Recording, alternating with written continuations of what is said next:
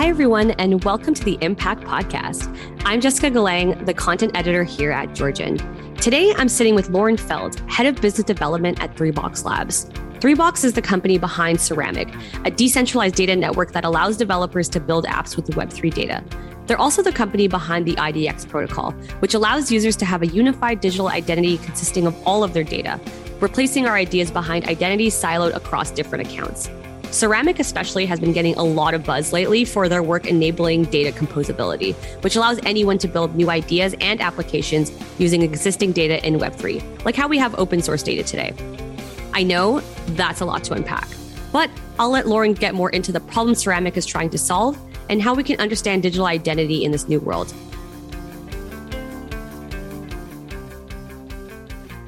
Lauren, thanks so much for joining us today. Yeah, thank you so much for having me. I'm excited to be here and to chat with you. Awesome. So let's just jump right into it.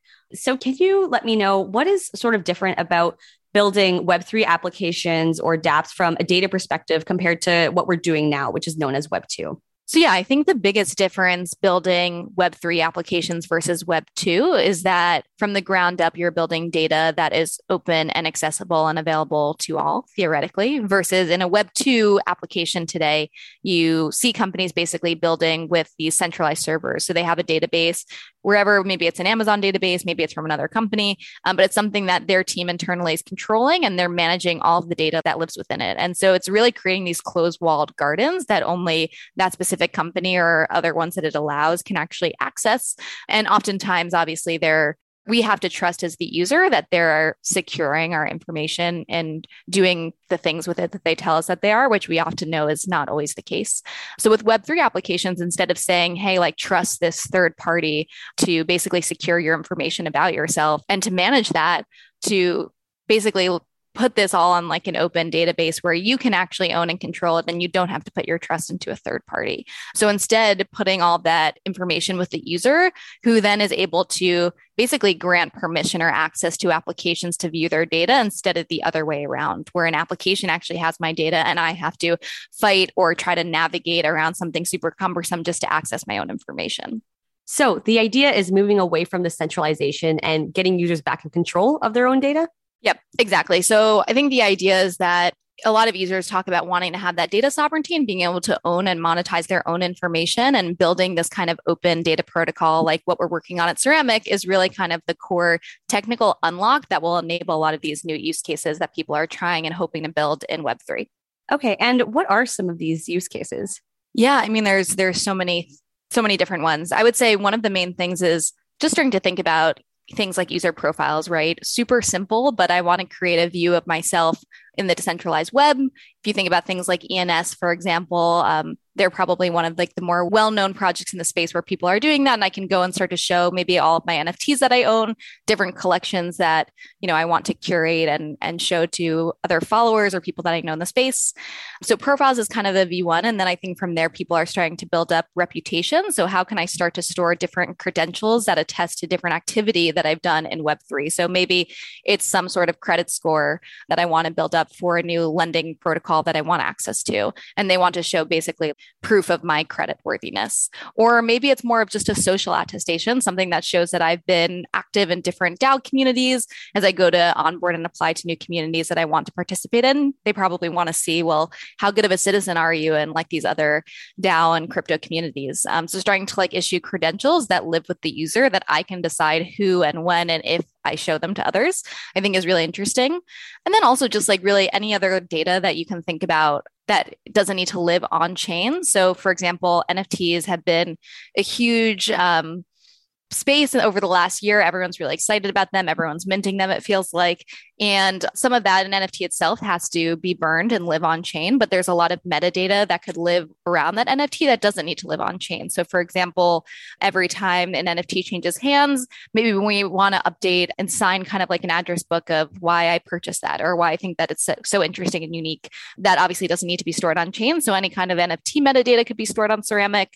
There's a whole bunch of use cases, but really any kind of data that you think about, and specifically like non financial data, is a great use case case, I think, for an open decentralized data layer like Ceramic. Okay, there's a lot to unpack here. And I kind of want to talk about sort of these ideas around identity that you're talking about. And I think this is a good transition to talk about the work that you do with IDX. So, just as some background for our listeners, the IDX protocol allows users to have a unified digital identity consisting of all their data, which kind of replaces our ideas around identity now. Like we're all used to logging into Facebook and Twitter separately and then owning our data. So, you know, even for me learning about this initially, it's kind of mind blowing to think about having all of our data and being able to control it. So, I'm curious, you know, what's the thinking behind an application like that where all our data is decentralized and why is this so important for building this foundation of Web3?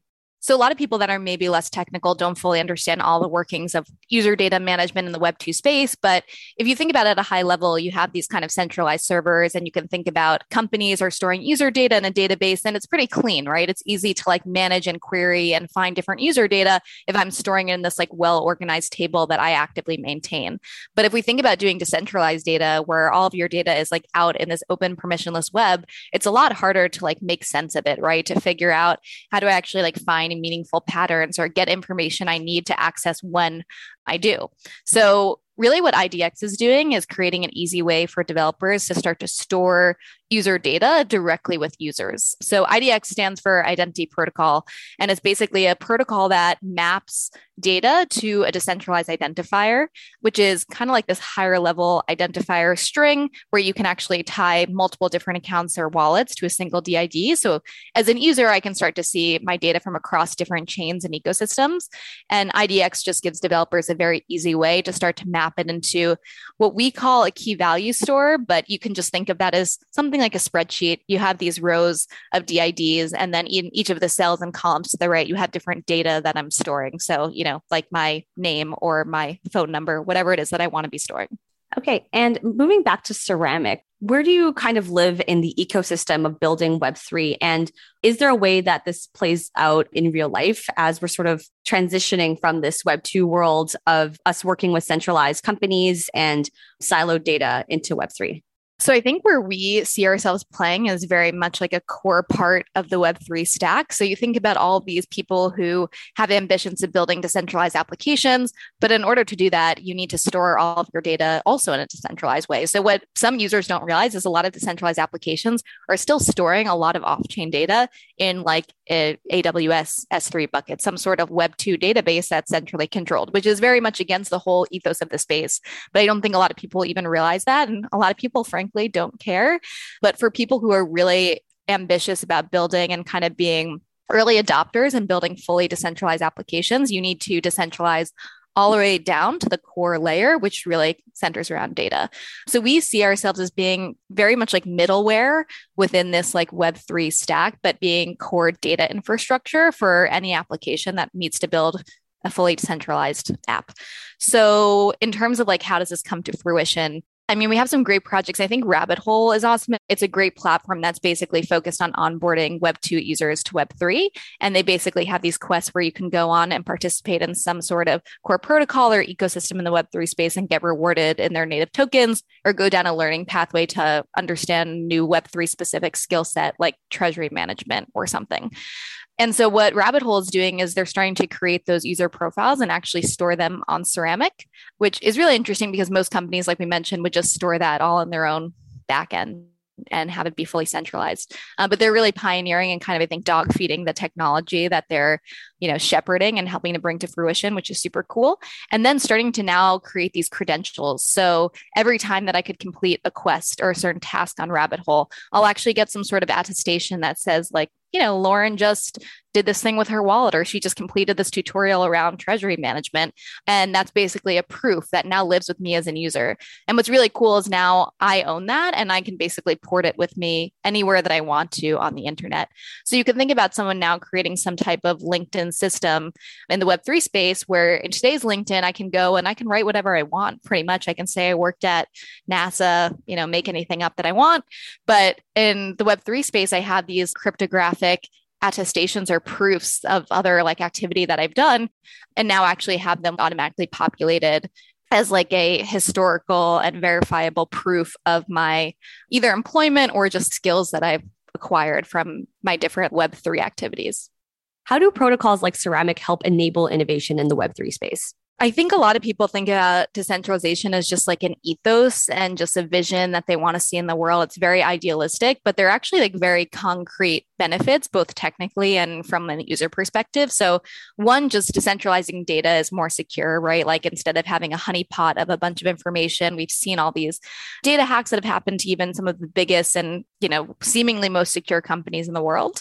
So, building in a decentralized way and storing data in a decentralized fashion is much more secure. The other thing is just about user experience. So that goes a couple different ways. One thing to make it super tangible is right now, every time we log on to a new application and we create a new account, we have to go through the same process of like adding our name and linking our Facebook. And it's super tedious and it's a terrible user experience. But when I actually have like one vision of my profile of who I am as an user that I own and I can just access and permission different applications to view, there's a world in which I just sign on to a new account and all of my information is automatically populated for me.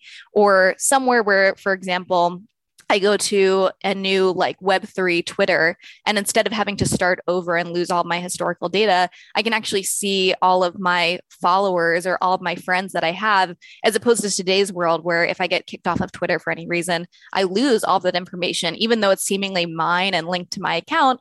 Actually, if you leave it, it just really brings to bear how much Twitter and these companies are really the ones that truly control and have ownership over that information. Right now, because Twitter, for example, owns that underlying information, I have no power over what I see when I look at my newsfeed, for example. Whatever they want to show me, whatever their master algorithms are presenting for, to me that morning, I have to consume. But it'd be really interesting to imagine a world where I could actually, because I own that underlying information, I can basically go and have much more customization in a Web3 world where I can move from either to different platforms if I don't like the content that they're serving me, or have like a much more customized newsfeed based on my underlying data that I allow that application to see versus just having to basically consume whatever's being presented to me by the company. So, these platforms like Facebook that have been the go to social network for decades now have had a monopoly on our data for a long time. That data isn't going away. But if people start to move onto equivalent platforms on Web3, will we start to see that data traditionally held by these companies move out of these silos and into Web3? Or is Web3 like the next generation of the internet where we build new identities? So, one of the things that people don't realize is there are better regulations that try to empower users to get access to and control over their data as exists today. So, on Facebook, you technically can go and download a copy of all of your historical data. It is so hard to do. And it basically looks like a whole bunch of gibberish that, like, most people can't make any sense of. And I think they do that on purpose. I think we could see a world in which some companies or applications make it really easy to actually be able to extract that information and to put it into a Web3 open system. I don't think that's out of the realm of possibility. I do think right now what we're seeing is more kind of the first half of your question, where people are just kind of starting from scratch and starting with this new kind of Web3 native identity where I create an account and there's not a lot of history or like real world reputation to it. And I think that's actually why reputation has been kind of this breakout use case that everyone's talking about because as more activity actually starts to come online with Web3, people realize the importance of you know anonymity of web3 and a lot of people want to be anonymous. Um, but there's actually a lot of value to having some kind of reputation around these address based systems. And what people don't realize is those two things aren't in conflict. Like you can have an anonymous account that's not linked to some sense of a real world identity or persona but still have reputation around it that makes it powerful and trustworthy in an open context. So yeah i think people are you know, starting to get smart about how we link the two like the links between web 2 and web 3 to make that more concrete. We're seeing a lot of people start to do verification services in web 3 so basically having you link your web 3 address to your twitter and you do some proof that shows that this account has ownership over some twitter account. And then you get issued a credential that shows that you know you're a real human for example. So we're seeing that a lot in some like anti-Sybil use cases where people want to show proof of personhood and make sure this isn't spam or bot a certain address. But it's not just about that. It can also be in the DAO ecosystem, for example. People want to see before I'm going to hire someone and pay you a hundred thousand dollars a year i want to know that you're not only a real human but i also want to see reputation based on how you've participated in other ecosystems or other contexts to basically get a sense of like how how good of a citizen you will be in our community So I want to dive into that. So, you know, right now, probably the things that comes most to my mind in terms of proving my activities like credit scores for example if i'm trying to rent an apartment then i can use my credit score to prove that that you know i'm financially sound i guess for lack of a better word. So in this new web3 world is reputation going to be as much tied to digital identity as your name your address date of birth? And what does that mean i guess for how we understand digital identity yeah, I think it's super interesting. I think it definitely depends on the use case, right? I think people that are thinking about lending and a lot of DeFi use cases do actually want some sense of KYC, especially as more regulation is coming online. But I think there are some where none of that matters. Like no one really cares about your actual name or where you live or any of like that boring real world stuff. They just want to know how many governance proposals have you voted on before? How many comments have you left on those proposals? Are you active and engaging in communities? Do you add value? Are there attestations from peers that show that you did a good job on XYZ bounty or some work project that you participated in with them? And that's all that matters. And I think that that's very much the Web3 ethos of people, you know, thinking about democratizing access to things because the idea is hopefully this removes some bias of I don't care as much about what you look like or where you are. I just care about how you show up. Interesting. And is there any privacy considerations here? You know, people can look at your activity on the blockchain or any like records of what you're doing would there any, be any concerns i know that there's some you know like you were talking about how people are anonymized but maybe in some context they can't just curious about your if you've been thinking about that space or if there's anything to, to consider there yeah, I mean, I think this is such a hot topic in the space because, again, in the beginning, a lot of people were excited to basically hide behind a wallet address and not have to link to any sense of real world identity. And for some people, I think that's really compelling about the space, but certainly not for everyone. I think the thing that's tricky is a lot of these protocols such as ceramic are really open data networks right so you have concerns about well what information should truly live on there and if you put things on there who can access it and how do i actually if I own my information, I think ownership is one half of the data sovereignty coin, but the other half is also ensuring that it's private and I know who can actually view and access it. So, on things like Ceramic, for example, even though we're a public network, you can encrypt and store data on Ceramic. And we're working with other third parties that are experts on encryption and thinking about how you can do gated access to encrypted content, for example. Or if you have really sensitive data, for example, the conventional wisdom is that nothing incredibly sensitive that you would never want to be revealed publicly should live online. So you might still have some of that data in private data store. So, for example, we work with a team called Spruce, and they have something called Kepler that's really focused on private data use cases. So you might have that data actually live offline, but you can still have an online pointer to it. So it's still publicly discoverable by people. So, yeah, I think there's privacy at a lot of levels. There's privacy at the data level itself and making sure that you can secure content. And I think that all comes down to really granular access control. If you can encrypt data and just having control of who has those encryption keys and how do you as the user know who has access and for how long they have that access will be really critical. So we're working on some systems right now that are basically building these advanced capabilities to do that, but it's definitely a difficult um, part of the equation. And the other thing I'd say is then more just at the account level, right? I mean, most people still identify themselves in this space as a long string that is their address, which is not like an easy human readable name that people can understand. And I think that's why things like ENS have taken off because people, you know, we're human. I, I like to think about you as Jessica and not XYZ7652, whatever.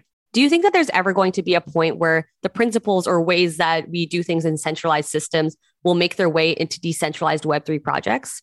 Yeah, I mean, I think this is a huge conversation because so many projects are still at some level pretty centralized in the space. And I think most people who live and breathe it understand that it's a progressive path to decentralization and that we all kind of have the same end goal, but you have to take a staggered approach, especially because a lot of the coordination mechanisms and governance mechanisms are so new.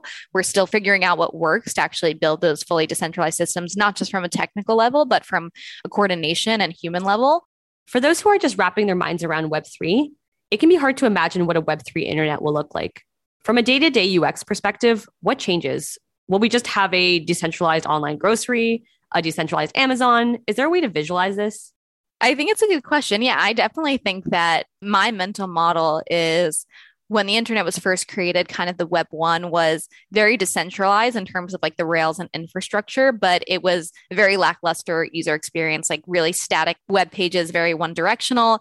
Web two was a much more dynamic, and that's where we are today, a much more dynamic experience significantly improved user experience, but we started to kind of re-centralize at the platform level with a couple of companies owning a lot of this kind of digital space. And I think Web 3 is about going back to the open infrastructure of Web 1, but with Web 2 experience. So yeah, I don't know that it's going to look a whole lot different, right? Like from an the UX perspective, like visually, I don't know that we're going to see like some kind of like flying Jetsons Google homepage type situation, but I think you can see a world like we're already seeing it. Most web3 applications when you go it's not like sign in or just like you know sign up and put in your email and password. It's connect your wallet right? That's the prompt. So i think we're starting to see like these small changes in like user behavior and the way that we interact but I think a lot of it remains the same. And obviously, today, a lot of Web3 tech is still pretty slow. So that UX isn't great. But the North Star, where we're all trying to go, is basically having performance that's on par with Web2 technologies. Okay. And is there kind of a cold start problem to getting Web3 applications off the ground? I think of in AI, for example, if you don't have the data to work with in the first place and you're trying to train your AI in limited data sets, it's not really going to work in the way that you expect. So I'm curious if that's like a similar issue in Web3 right now, since it's kind of like something everyone's working on and figuring out at the same time, sort of at the same pace. Yeah, no, I think that's very real. And I think it's that's just the problem with networks in general, right? You have this like two sides of the coin and you kind of have to figure out where you start, like which side you build out first. So for us at Ceramic, we're this data network. We're focused right now on getting people to just start to write and store data on the network because we need to have like a large pool of information existing there in order for people to find it useful. But really, the long term vision, we think the other side is much more interesting in terms of people actually reusing and sharing data across the network. So basically, reading rather than writing. But we have to pick somewhere to start. So, yeah, I think that is the trick. And that's why you see so many people writing about network effects and how to build network effects um, and creating these kind of flywheels within the web3 ecosystem. And it's hard it's hard especially when so many people i think are trying to to do the same thing at once. So as much as i think there's a lot of collaboration in the space there's also a lot of divergence happening at the same time. Okay and what is that divergence? I'm interested to hear more about that yeah, I mean, I think about this. This has been super top of mind for me with kind of just standards. That's like a big thing in the Web3 space of people thinking about these technical standards. So, like, how do we build things with set, for example, schemas? So, schemas, it's can sound super technical, but it basically just defines any data that I'm storing in a data network what is actually going to be stored in that field. So I could have something that basically says like a follow list, and that describes how I would want like a social connections follow list on a social platform. For example, that's just one of many, but a schema could define any type of data. And so you're seeing a lot of people who are working on similar use cases and are all starting to build different schemas, for example, and having these different schemas make it really hard for them to interact together. So that's a big part of what we're trying to do with Ceramic is basically create incentive models via the Ceramic token on our network when we have it to basically help to encourage reuse of schemas so people can start to build on these shared systems so that they can all kind of talk to each other and you can share data across different applications. But doing that is really hard, right? Because how do you get a bunch of companies that are working on similar things that might in some way see themselves as competitor to come together to build infrastructure that is collaborative. I think in general, people in the space have the ethos of you know, a rising tide raises all boats, and we need to kind of work together. And the vision of Web3 is very much around composability of information. It's still hard to just kind of like get your ducks in a row when there's a lot of different players that you need to bring together um, that all kind of have their own roadmap and own vision of how they see things playing out. Okay. And for maybe a business, especially in the last five years, I'd say, who kind of goes by the ethos that, you know, building a data moat is where you're going to find the most business value and having that differentiation and is now hearing that Web3 is all about decentralization and collaboration and is maybe in panic mode, just considering, well, how do I, at least even if I don't transition fully, like reconsider the role that I play?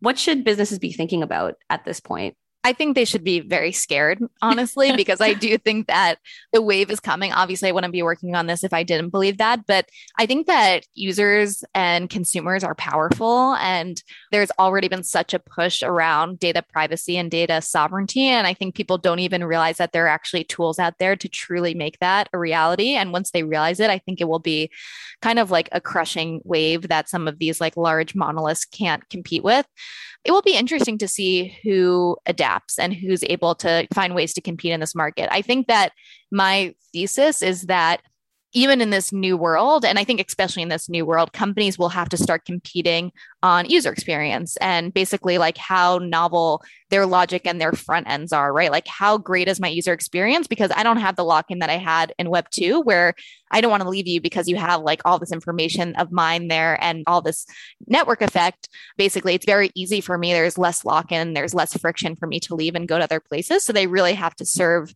the user, I think, in a very different way than they do now.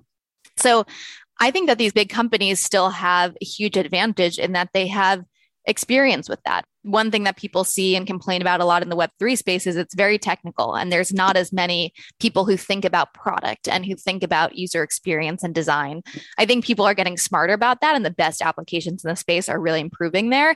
But a lot of people just focus on the tech. One thing that bothers me so much in this space is when you go to like sign a message in a wallet, it makes no sense to like a layman. Even for me, who's been in the space, I'm like, what is this that I'm signing? That is not the way that, you know, I'm used to interna- interacting on the web. And I don't think that the average person is ever going to like feel comfortable with that and really want that to be their daily interaction online. So I think that they still have this benefit of they know how to build great products. It's not just at the data, like they know how to build products that people want to engage with, that keep them there, that feel like seamless and low friction. So I think if they can figure out a way to adapt and and a new business model behind that, then there's hope.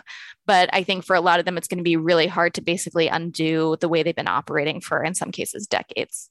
Yeah. So on the competition side, you're saying that because, you know, people have so much more ownership of their data and are empowered more to make decisions from platform to platform, it'll be much more difficult for them to retain them unless they deliver superior services. Is that accurate? Exactly. Yep. Awesome. And I want to sort of go back to the idea you're talking about with incentivizing more people to work on ceramic and sort of like add data to the network. So is the idea then the more data that you get, the more that we're going to see maybe more of those uniswaps or like those really innovative businesses that sort of define that, I guess, that generation of technologies? I think it's just the more companies that you see or the the more applications that are reusing the same data set, I think the more powerful and the more it kind of ingrains the value into the users. So maybe to make that tangible, I mentioned profiles before. So we've actually, the 3Box Labs team has built something called Self ID. You can go to it. The website is literally self.id and create a profile of yourself. You can use your wallet to connect. You'll get a DID that's generated for you, and you can add in kind of like a PFP, um, a profile picture basically, and then some basic information about yourself. And now there's a couple of other applications that are also using this same basic profile schema, like I mentioned before, and they're using um, the same underlying data set. So now, if I were to go to another application, one is called DAOhaus, um, which is a tool that allows me to very easily basically create a DAO entity. I can log on there with my wallet and I'll see my profile populated. And if I make a change there, that change will now um, cascade and I will see it in self ID and any other application that is using this basic profile schema, basically. And so I think that is what makes it really real for people is when you actually go and you see, like, oh, like, look, my information is here for me. Or I start seeing now because of that, I go onto a new application and I start seeing recommendations maybe of like certain people that I should follow based on now my account and what I've created in that profile. And I start to have these really customized experiences. I think that's what makes it powerful to people when they start actually feeling like the user experience benefits and seeing that improvement. So I think when you just have one app using it, it's interesting because philosophically it's decentralized and open and you own it and it lives with you but it actually becomes more powerful and i think easier to really understand why it's so novel when you see it being used across a bunch of different applications together all right, Lauren, thank you so much for joining us today and for giving us a look into what's in development in this exciting new field. I think you've given our listeners a lot to think about, and we appreciate you taking the time. Yes, anytime. Thank you so much for having me, Jessica. It was super fun.